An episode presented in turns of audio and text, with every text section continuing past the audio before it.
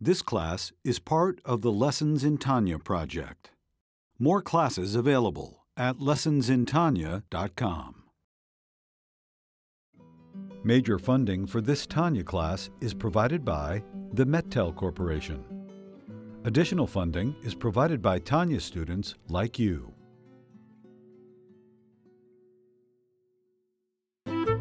Lessons in Tanya.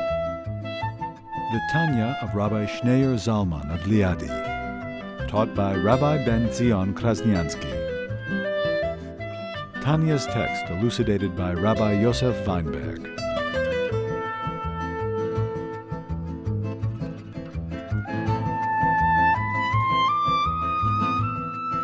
Page 349, essay number four, which is the longest single uh, essay or chapter in the whole Tanya, all five parts of the Tanya, and may say one of the most complex. So on page 349, the second paragraph, 349. As to the statement in Eitz Chaim and in Sha'ar at Yechudim that through intention a neshama garment is formed, and through Torah study a ruach of ruach garment of Yetzirah is formed, through the study of Mishnah, which derives from Yetzirah, and a ruach of neshama garment of Beria is formed through Gemara, which derives from Beria. It would thus seem that Torah precipitates a garment of ruach, which is a created being. We learned earlier that the nefesh and ruach, that's created. The neshama, that's the divine, that's godly. And uh, Torah is neshama, is godly, versus the angel and the souls that are created, they're created beings. And even though they may be mystical and intense, but it's all created. And you can't, you can't, it's not on the same level, it's not divine, it's not godly. No matter how spiritual you are, no matter how mystical you are, no matter how you're still created and disconnected. And there's nothing you can do to bridge that gap. Versus when you study Torah, you study the divine words, you study the divine Torah, you're connected with Hashem. And here it says clearly in the Kabbalah that when you study uh, Mishnah, you um, a garment of the level of Ruach is formed. And when you study the Talmud, the Gemara, a, uh, a garment of Ruach of Neshama of Bria is formed. So again, it's the level of created beings. And we just said that Torah remains divine remains godly, even when it passes through, even when it comes through and it discusses physical, material things, it's just passing through.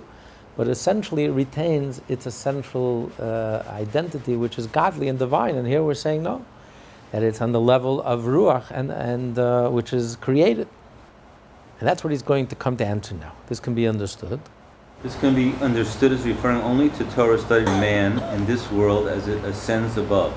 It then becomes a garment of Ruach since it derives from created man.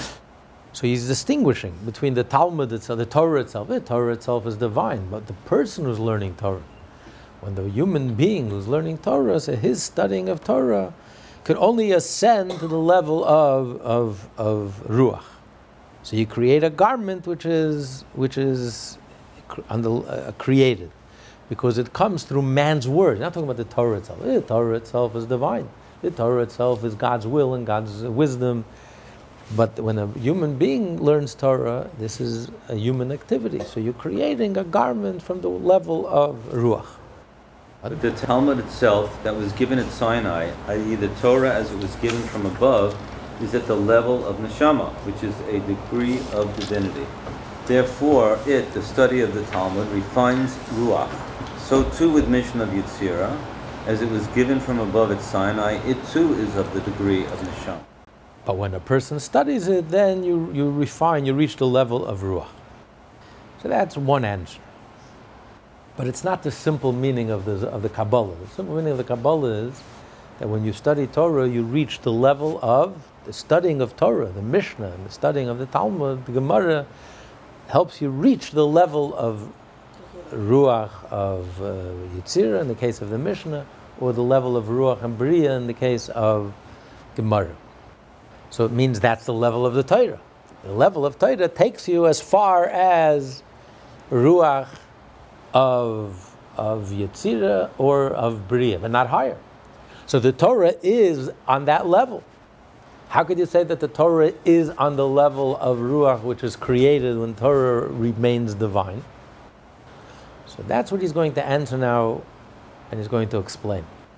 Even if it be suggested that even what was given from above at Sinai is at the level of Ruach and Bria Yitzira, even so, it is not like an independent created entity, but rather like an emissary who merely expresses the power of his principle.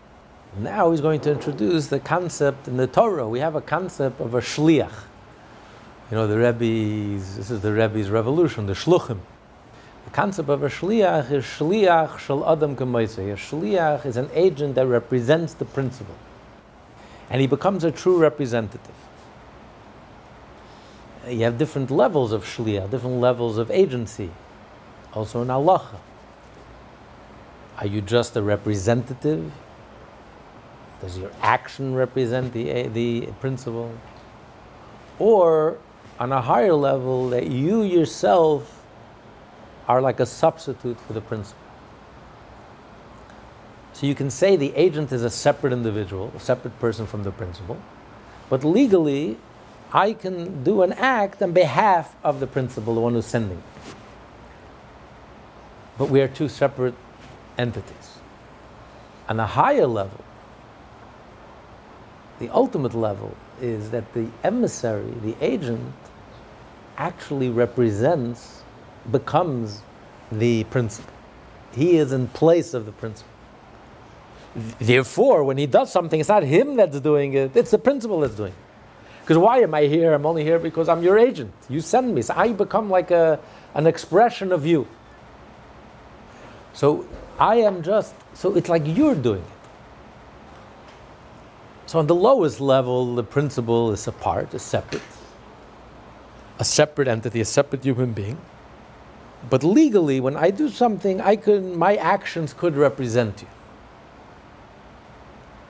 Or you can say that what I, what I am doing, it's as if you're doing it. But on a, on a deeper level, I am like you. I am substituting you. I am replacing you. It's as if you were standing here, and now you are that person. Therefore, when I am doing something, it's not me doing it. You're doing it. I'm just here because I'm your agent.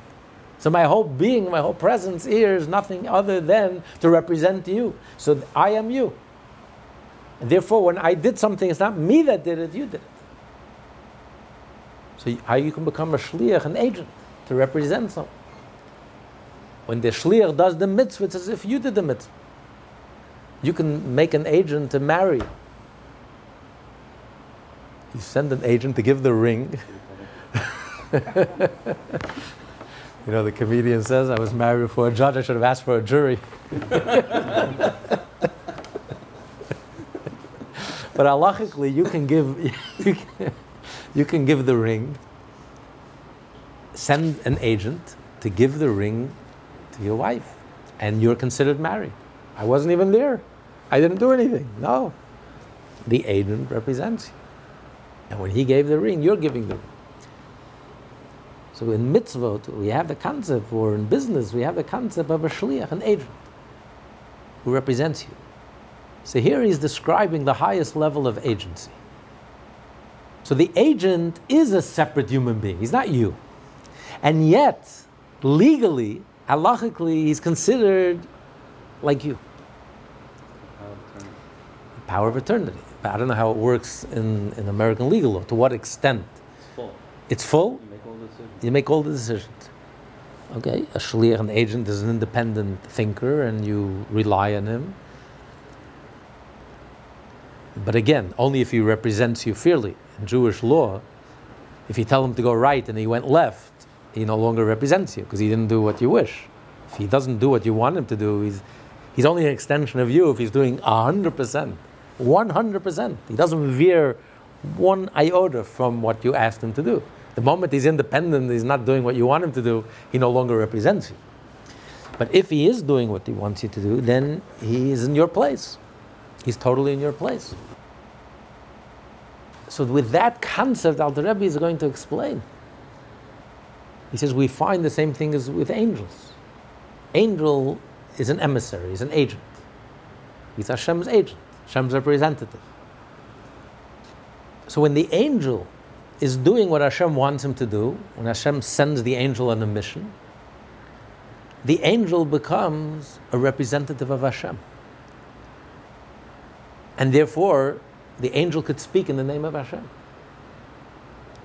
And that's what we find in the Torah is going to say that the angels are called Hashem's name. How could you call an angel a human, a, a, a being, a created being, a spiritual being, but a created being? How could you call an angel Hashem's name, the divine name? Because when the angel is, is on a mission, at that moment, he doesn't represent himself. He is representative of Hashem. So at that moment, he becomes like divine even though he's a separate being, a created being, an angel, and he'll never be God. But when he's, when he's on a mission and he's fulfilling the divine mission, at that moment he's nothing other than representing Hashem. His being becomes divine at that moment. If that's true of an angel, how much more so it's true of Torah. So when the Torah comes into the world of creation, or the world of formation, on the level of Ruach, the Talmud, the Mishnah. So even though it's created, it's a level of a created being. But at that moment, it becomes divine and godly. It is known that every angel that is an emissary from above is literally called at that time by the name of Hashem, which then dwells with it. However, when he's not a messenger, he has some other name according to his manner of service. Then he proclaims, Holy, Holy, Holy is Hashem, meaning that the name of Hashem is separate from him, for the word Kodesh, holy, implies separate. So usually an angel is not Hashem. Anyone that bows down to an angel or prays to an angel, it's idolatry. An angel, as spiritual, as sublime as the angel is, it's a, it's a spiritual being, it's a created being, it's an entity with a consciousness, with a self, with a limit.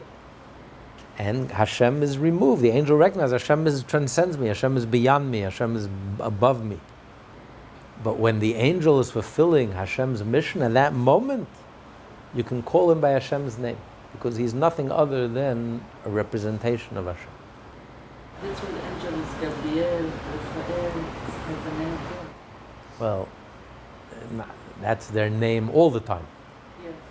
But no, that means they're connected to Hashem. They're, they're, they yearn to be close to Hashem. But we find in the Torah that they're called Hashem. When, when they're actually in the midst of doing a, doing a mission. Only then. Like the guy who visited, the angel who visited uh, Abraham, uh, you know, when he was. Uh, right. Right. Uh, well, ha- Hashem there either it means my master, and he's referring, because he didn't know they were angels, so they, they appear to be like people. So he wasn't calling him God. Either it means my master or it means he was talking to Hashem. Hashem, he put Hashem on hold. No, Malach Hashem is just an, an emissary of Hashem. But there are times in the Torah when the angel itself is called, um, like when Avr- Avram saw the angel, he says, I saw God. So he didn't see God, but when the angel was there on a mission, the angel sent him with a mission with a message from Hashem. So at that moment, when he's fulfilling his mission, he's not an angel. It's like with, um, with Yaakov at the ladder. No, there he saw angels. But when, when the angel is fulfilling Hashem's mission, it's not about the angel. That's not what the angel is about. At that moment, what is the angel all about? I am just here to represent Hashem. So I'm, I'm a representative at that moment. So when I look at the body, I see you. I don't see the body. I mean, I'm looking at the body, but I'm looking at you. When the angel is, is fulfilling Hashem's mission, it's not the angel, it's Hashem that's working through the angel. So I see Hashem. It's Hashem. Like he said earlier, it's like you're passing through. The finger is writing. The, the idea is, is just tr- transferring through the finger. But it's not the finger, it's, what's, it's the idea. So when the angel is fulfilling its mission, it's not the angel. I don't see an angel.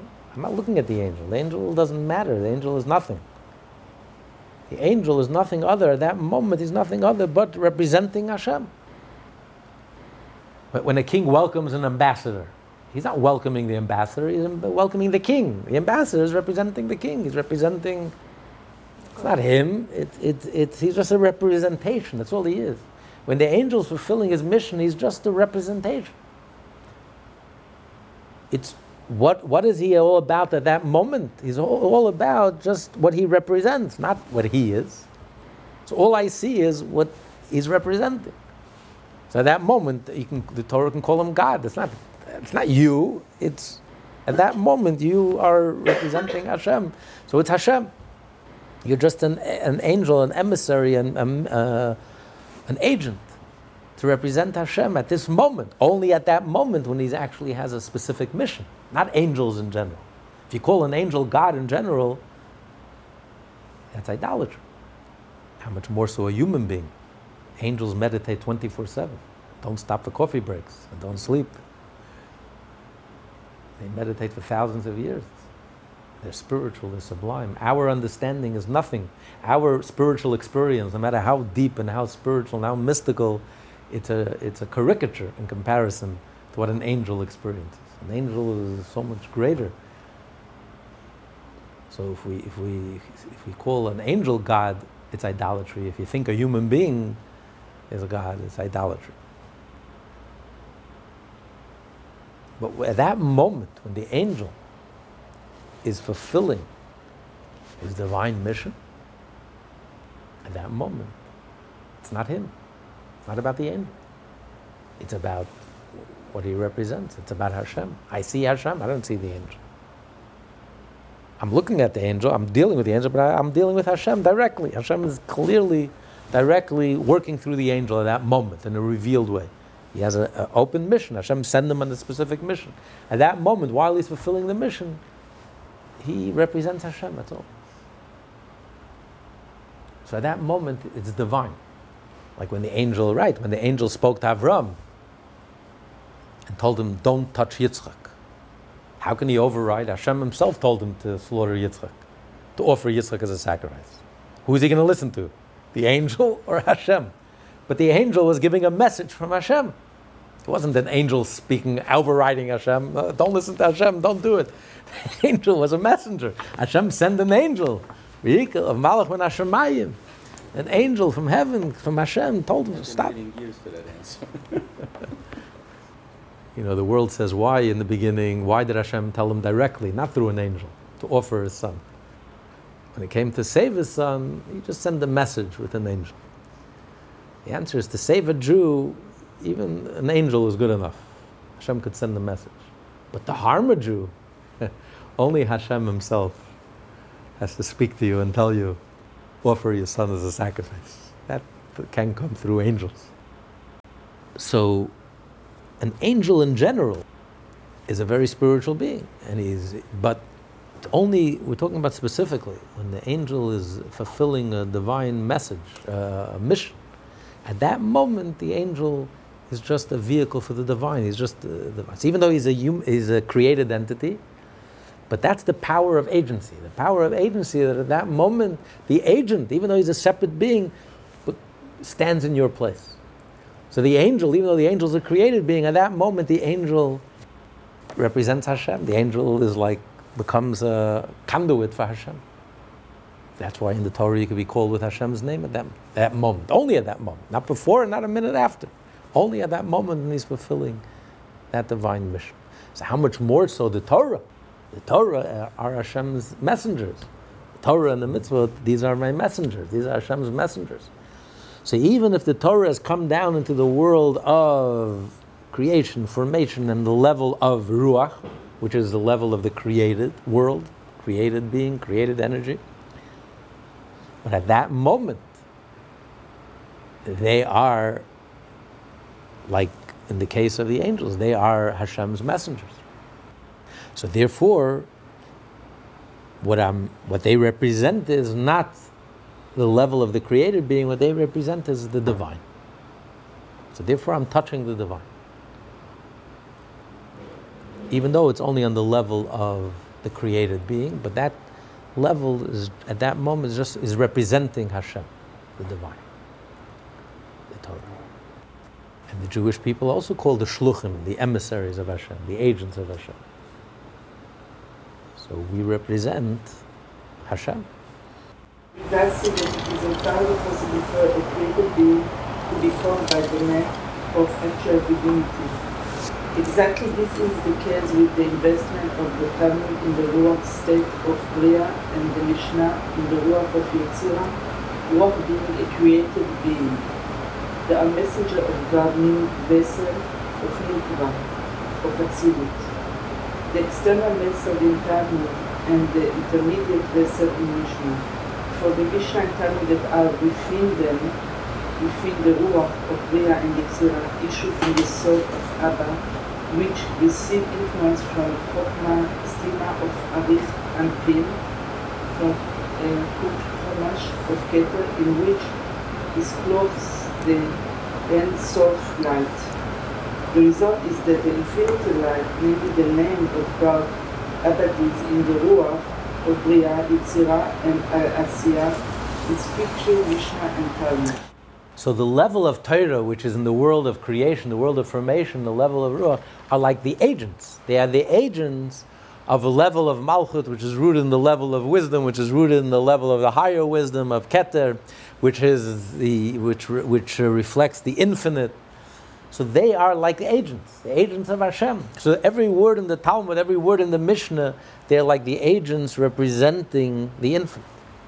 So when you study the Talmud, you study the Mishnah, even though you're studying something seemingly from the level of the created being, and this is all logical and rational, and is dealing with the world that we understand. And, but these words of Torah are actually agents and emissaries and representatives of the infinite light. And therefore, you're connecting with the divine. So I'm not just reaching the level, when it says in the Kabbalah, when I study Mishnah, I'm studying Talmud, I'm reaching the level of Ruach. I'm not just reaching the level of Ruach, I'm reaching the level of Ruach where, where they represent the infinite, where they are the agents of the infinite, of Hashem. So I'm touching the divine. So either way, when you study Torah, you're touching the divine. And that's only through studying Torah. Not through meditation, and not through mysticism, and not through Kabbalah, not through Zohar, not through all of that. The only way you can really touch the divine is when you're studying the Torah, the Mishnah, the Talmud, the Halacha. That's how you touch the infinite, not through meditation. That's why prayer is not enough, and meditation is not enough. Mysticism is not enough. The mystical experience, the prophetic experience, the divine experience, it's not divine. It's human. That's human. That's limited. That's created. You cannot touch the divine. You can meditate forever and ever, you'll never touch the divine. You won't even get near. You won't even get close. You can delude yourself, but you're not even close. When you study Torah, the words of Hashem, whether it's Mishnah or Chumash or Gemara, Halacha, you are touching the infinite, you're touching the divine.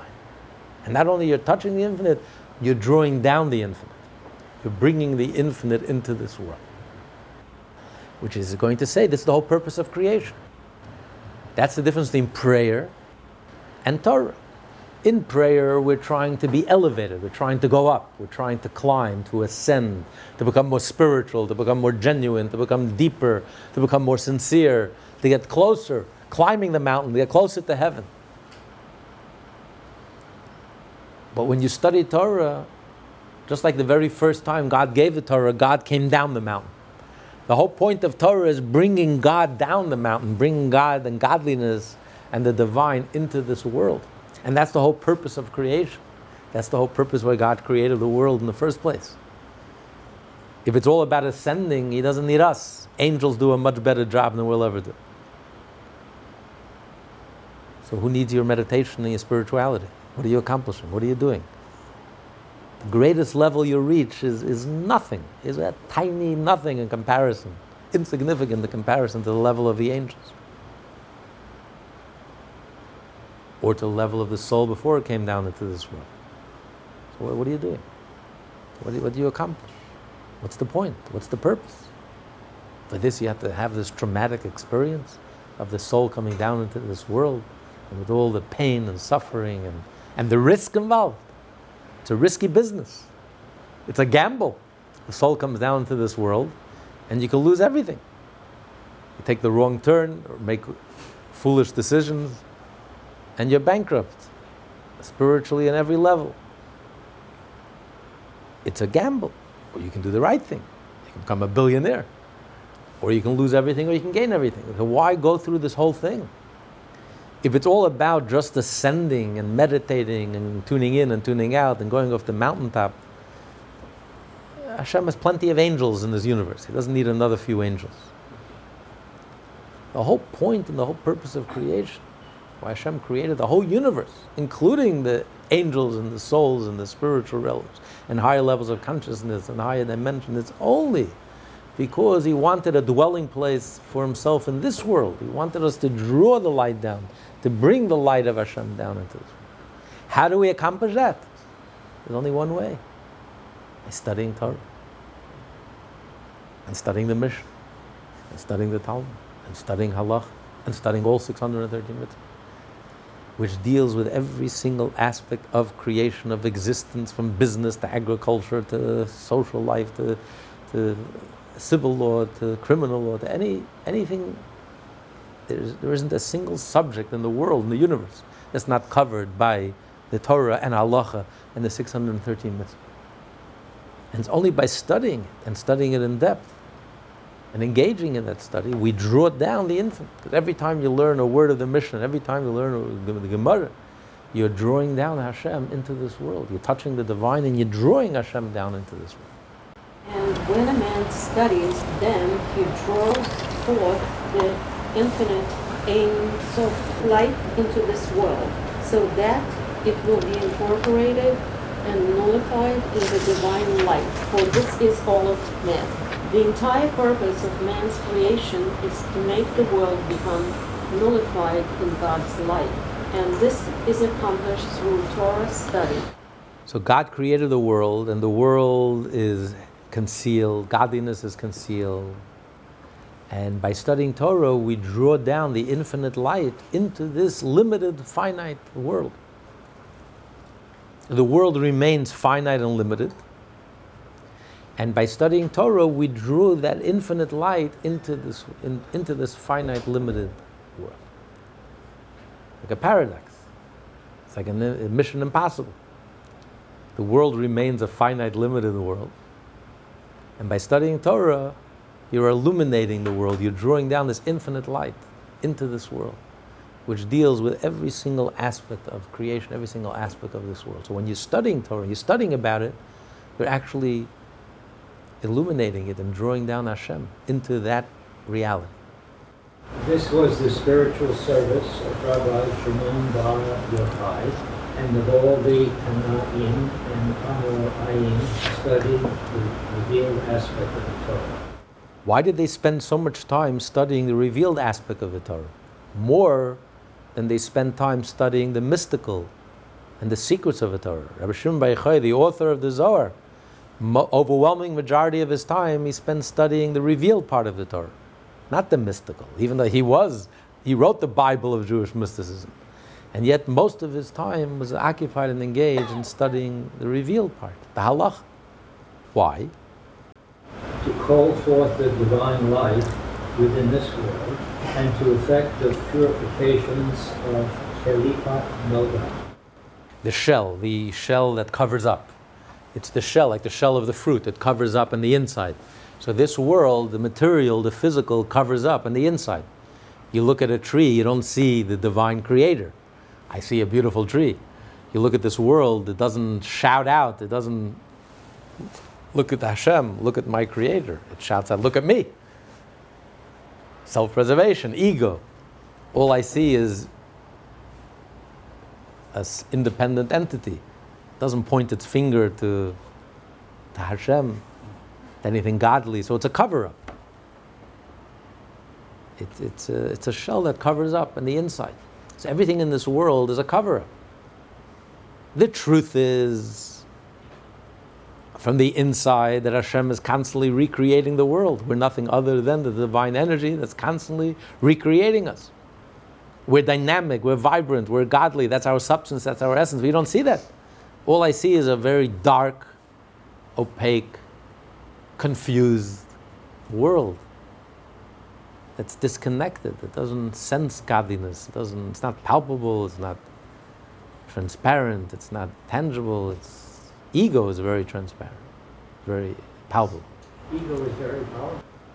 Yes, and that's a cover up. Covers up. Covers up on the inside.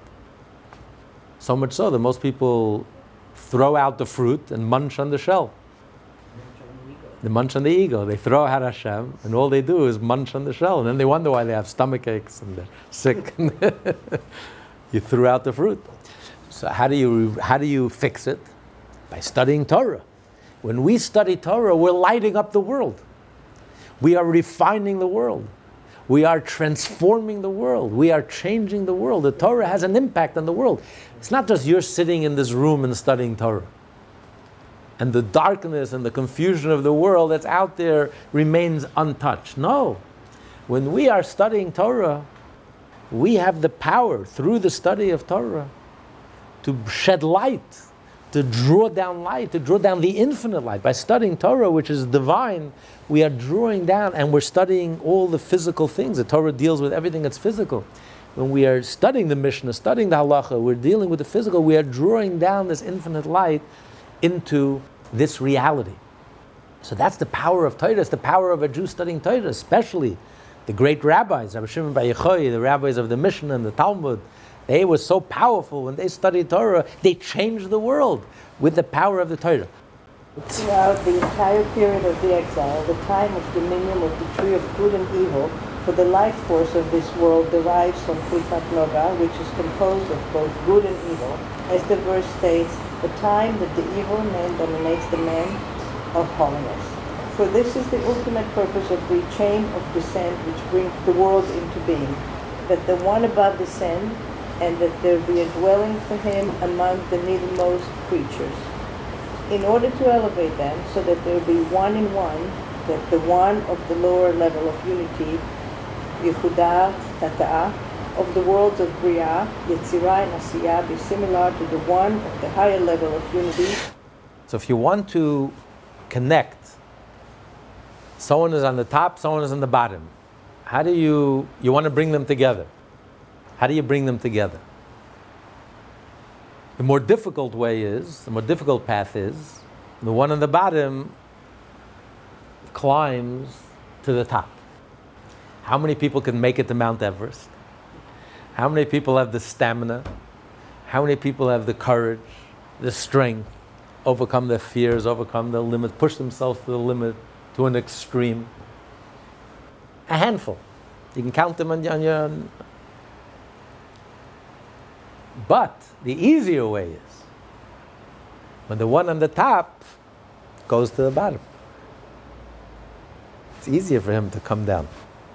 So, too, when you want to bring this world and you unify and unite this world with the upper world, with the divine world, our disconnected world with the divine world, especially our lower world, which is the lowest world, this coarse, crass, physical, material, dense universe that we live in, tangible universe that we live in, which is all the way on the bottom of the rung. How do you unite and unify our world with the divine world? So, the most powerful way is by drawing down from above to below.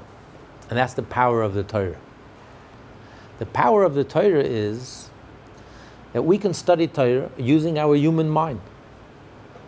And we are dealing and discussing civil law and, and, and, and uh, financial law, and we're dealing with things that we know, we're familiar with. The 630 mitzvot are all tangible and practical and physical. All the halacha deal with things that were tangible and physical. And when you study Torah and you're learning about all these things and you're dealing with all these things, you are drawing down the infinite light that remains infinite, that remains divine and godly Even as we study it with the human logic and the human mind, they are essentially, inherently, innately godly and divine and infinite. And we are drawing it down in this very finite, limited space, which is our world, our realm. So you're drawing Hashem down into every detail of this universe, every detail of our reality, and every detail of this world. And this illuminates this world, and this changes this world, and this transforms this world. Now, this world has become a dwelling place, a place that could receive and absorb the infinite without destroying this world. That's the miracle of Torah. That's the divine gift of Torah. Because otherwise, spiritual and physical are opposites. Can you imagine if an angel revealed itself to you? You, you would die. It would be overwhelming. When Samson's father saw the angel, he almost, he almost died. He couldn't handle it. Anything that's beyond our level, it, it, will shatter us, it will break us. We're not, we're not vessels for it, we can't receive it take a first grader and, and, uh, grad, and send them off to third grade. They'll destroy him. He can't handle it. He's not ready for third grade.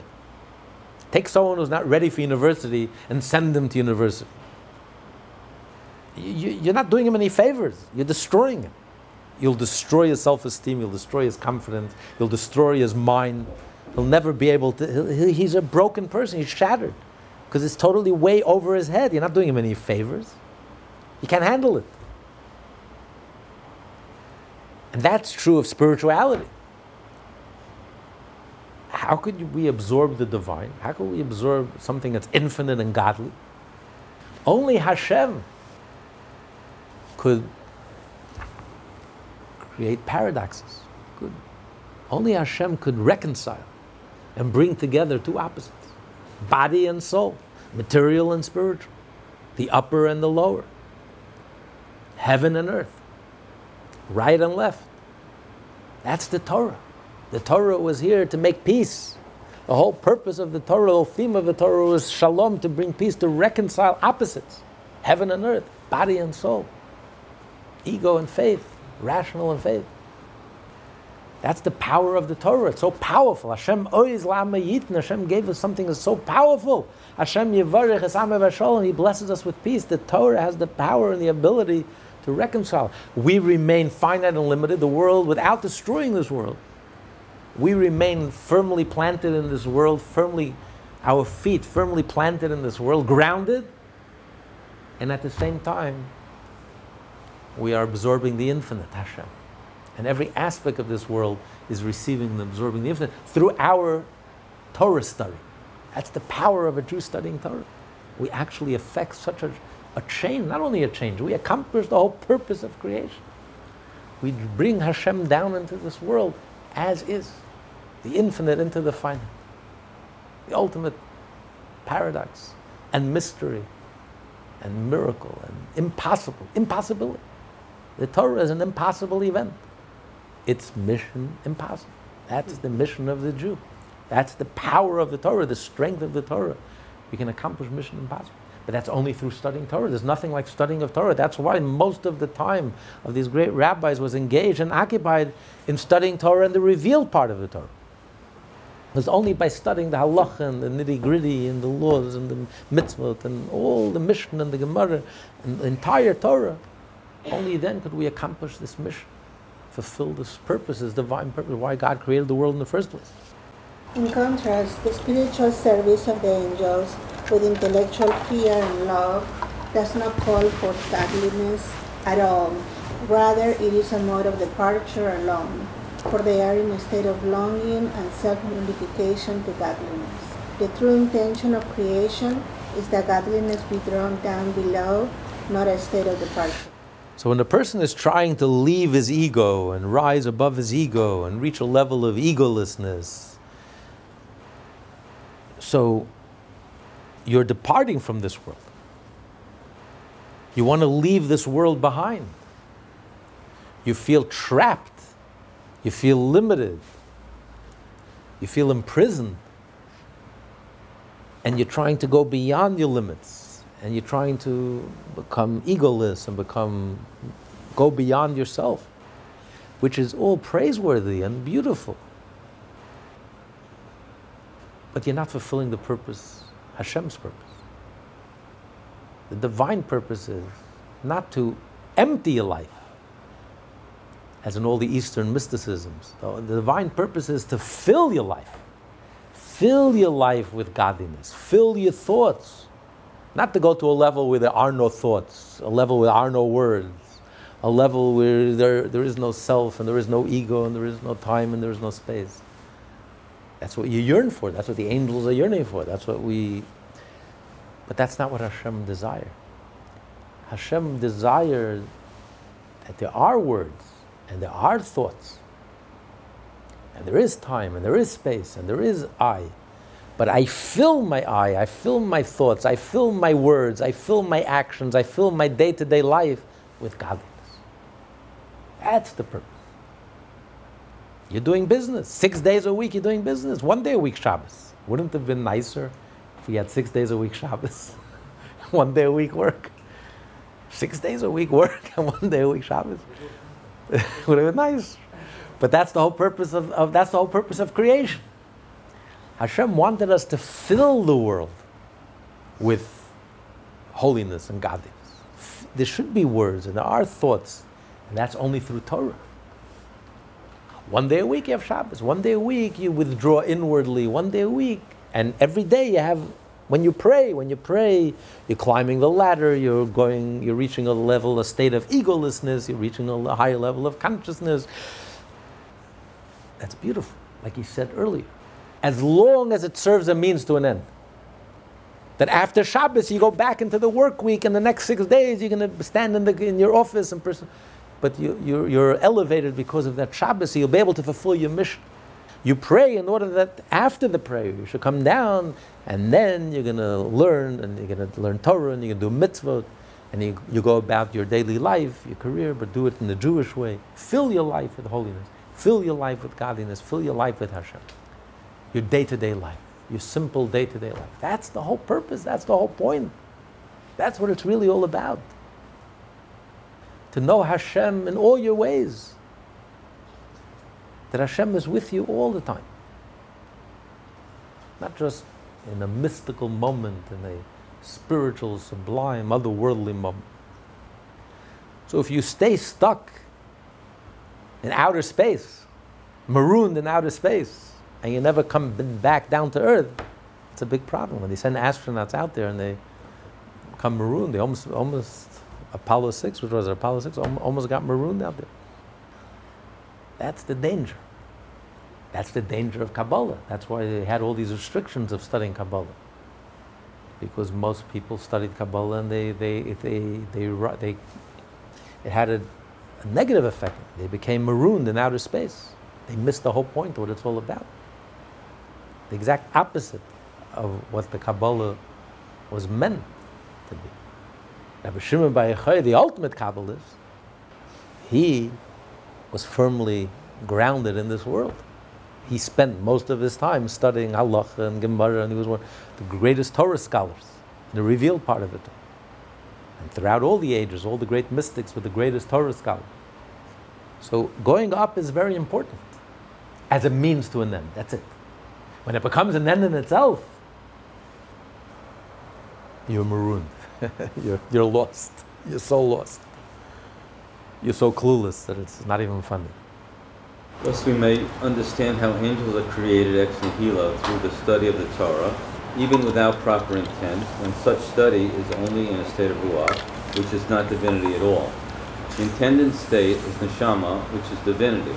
However, when the kavana is lacking, and one's study is merely at the level of ruach, how are angels created ex nihilo when such creation derives only from divinity?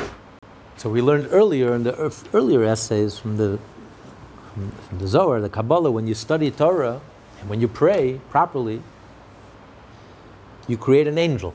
Depending on the level of prayer, depends how robust your angels are. um, when you sin, you also create an angel, a negative, a negative angel. hopefully our negative angels are a little crippled, a little uh, not not so robust. Because a Jew, the moment he sins, he feels guilty. It's not exactly 100%. No Jew ever sins 100%, unless he's psychotic. Um, but when you do a mitzvah and you pray properly and you study Torah with the proper intent, you're elevated to the level of neshama, which is divine. So that makes sense how you can create an angel. Because you're reaching the divine, you're touching the divine, you're touching the level of neshama. But when you study Torah without any positive intent, not any negative intent either, I'm not learning it for egotistical purposes. I'm not learning Torah to brag, to show off how brilliant I am, and to be respected in the community. It's not a career for me. Being a rabbi is not a career. It's, it's, I'm worshiping Hashem. I'm a Jew and I have to do what's right, and I'm studying Torah, but I'm not thinking about godliness. There's no lofty intent, intentions. So the Torah is elevated, but it's only elevated to the level of Ruach, which is created, the level of created. So if it's created, how can that Torah create angels? Something that's created can create something else. Only when only the divine, only God has the ability to create. So when you study Torah with with lishma, with the right purpose and the right intent, that makes sense. How that Torah could give birth to new angels, or or a very intense prayer, a very deep, powerful prayer touching the divine, that makes sense how that prayer can give birth to angels. But if you study Torah without the proper intent, and the Torah just descends to the level of Ruach, it doesn't reach higher, which is the level of created, created energy, how could that Torah give birth to angels? And the answer is Still, nevertheless, i.e., even though these words of Torah are studied without proper intent, the name of Hashem does dwell within. As explained earlier, even a created angel is called by the divine name at the time that he is carrying out his mission, because at that time Hashem abides within him. So too, since Hashem abides within the words of the Torah, angels can be created ex nihilo. This will suffice for the understanding. So with this explanation, it makes sense that that even though you're just reaching the level of ruach, but the Torah, even on the level of ruach, the Torah is like an agent of the divine, of the infinite. So since it's an agent of the infinite, so at that moment, at that point, it's not a level of created energy. It represents Hashem, which is infinite. Therefore, that Torah has the power to create a new entity, to create angels, new angels. Okay, so we finished uh, essay number four. This class is part of the Lessons in Tanya project. More classes available at lessonsintanya.com.